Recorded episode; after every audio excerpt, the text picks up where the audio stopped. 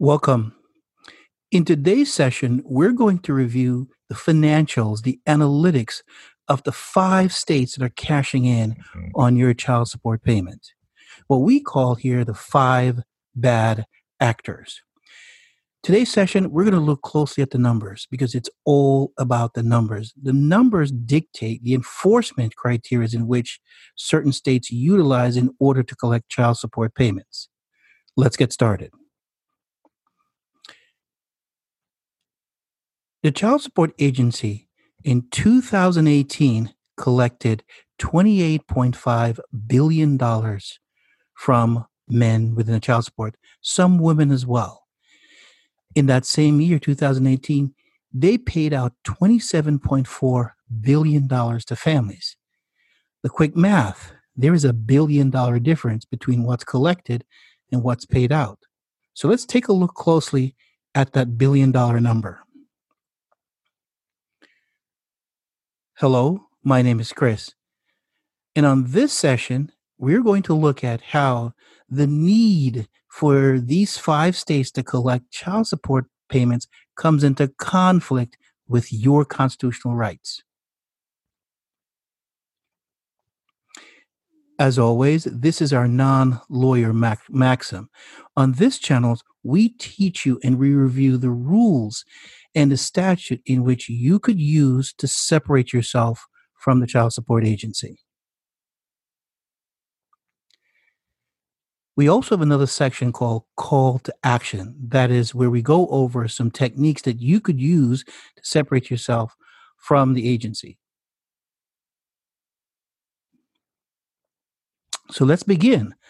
Now, let's take a look at what is called Prepared for Congress. As everyone knows that the child support program was created by Congress. So under administrative wage garnishment, which is 45 CFR 32, here are the top ranking states. We have Texas at $4.2 billion. We got California at $2.3 billion. And New York at $1.7 billion. Ohio at 1.59, and Florida at 1.4. When you look at the chart, you notice that Texas has $4.2 billion collected, a total difference of almost $2 billion. And let's talk about why. That's why we look at the financials, because that explains the story of how they're implementing the program. Here are the other states in terms of ranking. There is Michigan at number 6, Pennsylvania at number 7, New Jersey at 8, and then 9 and 10 is Illinois and Georgia. In the next couple of weeks, we will cover those states more in depth as to how they're implementing the child support program. So let's take a brief, again, down memory lane of what constitutes income withholding enforcement by the states under the child support.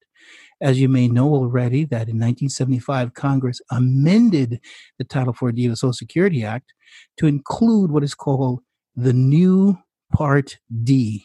And the purpose of that is to authorize the federal funding of the child support program under Social Security Act 42 U.S.C. 651.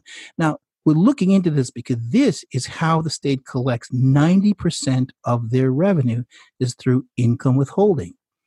In 1988, they did what is called an immediate income withholding for families. And then finally, in 1996, when all of this changed, they decided that they were going to use what is called attorneys and contract judges to do what is called administrative orders, not judicial orders, administrative orders for child support, and it will be done automatically.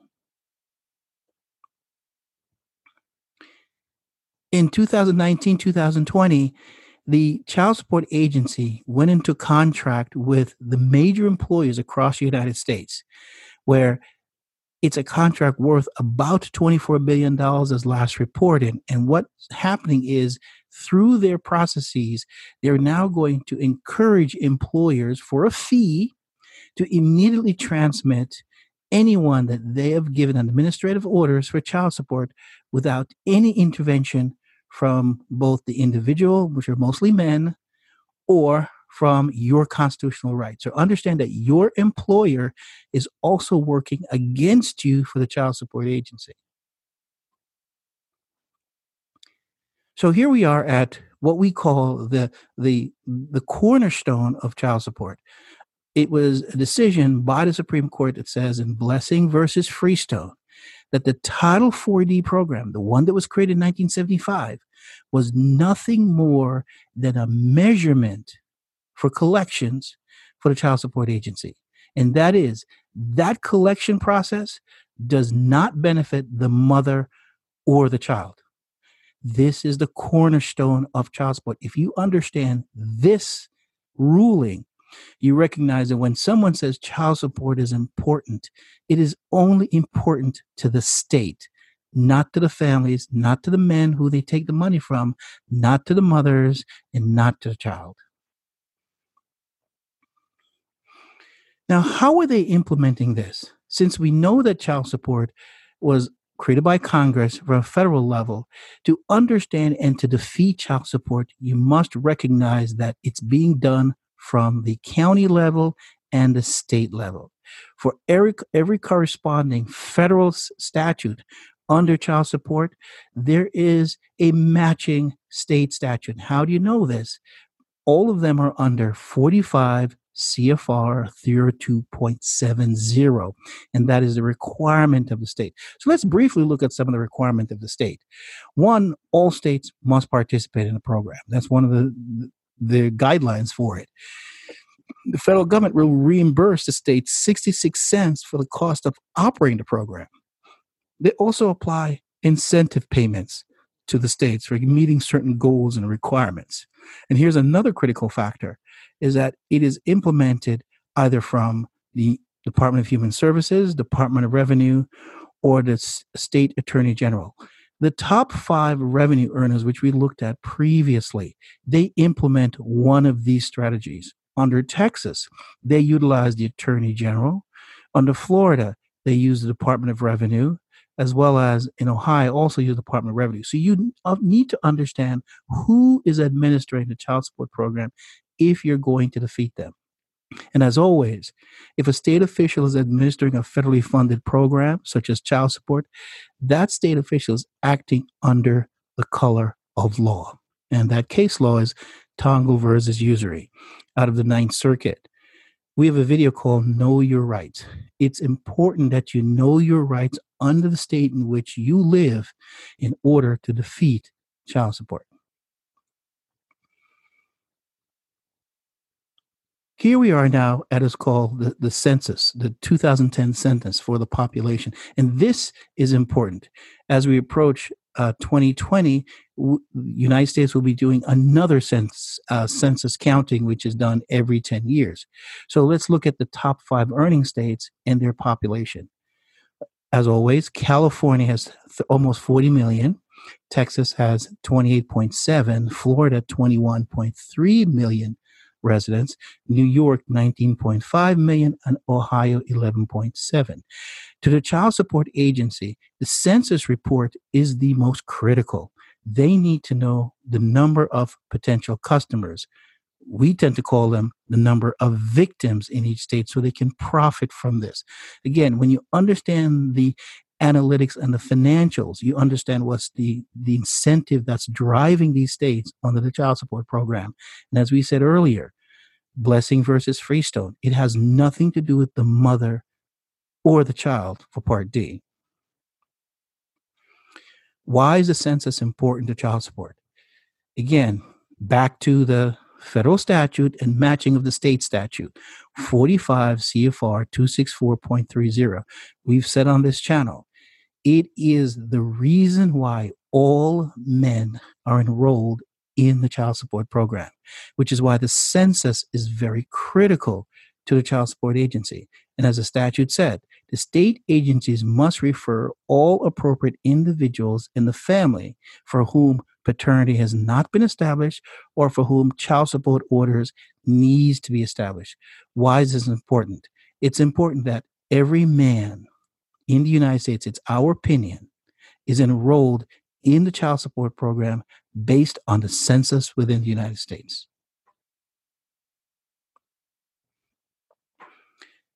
But this brings us to another point.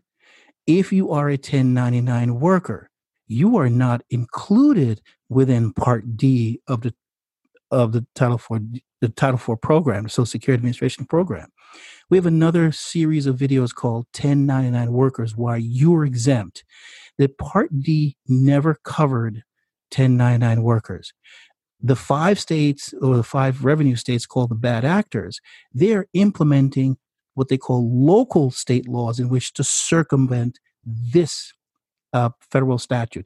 Again, you cannot show up in Title IV-D knowing your constitutional law and do not know the corresponding state law in which to battle. Again, you want to show up for battle prepared. For the 1099 workers, they are prepared. That is, they fall under the Supremacy Clause. Supremacy Clause of the United States basically says no state can create any law that's in controvert with federal law. That is the reason why 1099 workers are excluded. So if you're one of those men or women that are, is a 1099 worker or an independent contractor, and the agency is forcing you or compelling you to participate in the program, use this to get out of that. It is a Supremacy Clause decision, and that's Article 6, Paragraph 2 of the United States Constitution of America. So this is a remedy for 1099 workers. This is a remedy. Let's move to another state. Again, we go back to 45 CFR 302.70, requirement of the state. And this is Section 5, Item I. It says the procedures for establishing paternity for any child at least 18 reaches the 18th birthday. And then Section 4 of 5, it says here that the acknowledgement of paternity creates a rebuttable at the option of the state. We have a video called the Voluntary Acknowledgement Form, exactly what it is and why it's important. It is very important. Now, whether it's a contract or agreement, yes, those are important, but you need to understand that it's being implemented at the option of the state. So what's driving that? The state is driving the Voluntary Acknowledgement Form. Now, why that again is tied into the analytics of understanding it? Well, the Census Bureau also determines the paternity acknowledgement of the number of people. And here are the numbers for the paternity acknowledgement that were signed in 2018, just 2018. For Texas, it's 157,000. California, 164,000. New Jersey, 114,000, Ohio, 51,000, and Florida, about 94,000. These are the number of people who have been enrolled or voluntarily enrolled in child support program. So calculate the revenue. What's driving the revenues for the state is the performance of these numbers, why they are important. And if you plan on defeating them, it's important to know what is what I call the trigger, the driving force behind it. This list of paternity acknowledgement, we also call that the victims list. These are the potential victims. So if you are a new dad in 2018 or 2019 or 2020, this is one of the programs they're going to use in which to trap you in the child support program. And there's strategies for getting out of it. So now that you have all the analytics for the paternity, the census, what they're using drivers, why is this important? Well, the case law, U.S. versus Sage, out of the Second Circuit, it says that child support agency is nothing more than an interstate contracts. This is all about contracts. What are they going to do with those contracts? Because they're an agency under Congress, they deal with Congress and they with commerce. It's all about the contract. So child support is all about the contracts. Well, what do they do with these contracts? Why these contracts are important? Well, the agency within the states contract with police, private prisons, judges, courts, attorneys, private corporations, nonprofits, and they use what is called a cooperative arrangements, and that is CFR 302.34. And what they do, they contract with the courts and law enforcement. Again, They contract with the courts. So when you are before a magistrate or the person, you know, in the room when you go to the tribunal says, well, I'm a judge. That is true. However, they're a contracted judge, which means they're no longer having a judicial authority. As much as they claim a judicial authority, it's on the contract. So if you are in that room, one of the things your paperwork should reflect, the contract. It is all about the contract. So while you may be sitting in a courtroom in a judicial environment, the underlying premise of the case is a contract. And you want to ask about that contract. You're going to get pushback, but you have to ask about the contract because that's how they're reinforcing those orders and, again, driving the revenues, driving the analytics, driving the money. So here we are at what is called our call to action screen. Now that we understand the analytics, that the five states that are driving the revenues, about 35% of that goes to these five states. They're under contract, and therefore you need to understand the elements of contract as well as how to defeat the agency. For example, breach of a contract. You need the elements, the existence of a contract, the acts associated with that. So do your homework on breach of contracts. Breach of fiduciary duty. That's another way to defeat the agency. Again, while you may be in a judicial environment, that judge is under contract. So you go after the contract. This is all that is about. Child support is nothing more than anything else than a money-making scheme for the states and the state treasury using a federal program while finding corresponding state laws in order to induce a contract to collect money from men. If for any reason you have any questions about this presentation or any of our presentation, please email us here. As well as we ask that you subscribe to our YouTube channel and also hit the notification bell. In addition, we're asking that you donate to our cause, which is we go through and we review case law statutes and the program itself to help you to defeat the child support agency. And of course, as always, our videos are free to watch over and over, and we encourage you to watch them over and over again. So this brings us to the end of this presentation. We have some other videos we'd like you to review. And again, there are about five states that are cashing in on your payments. Thank you.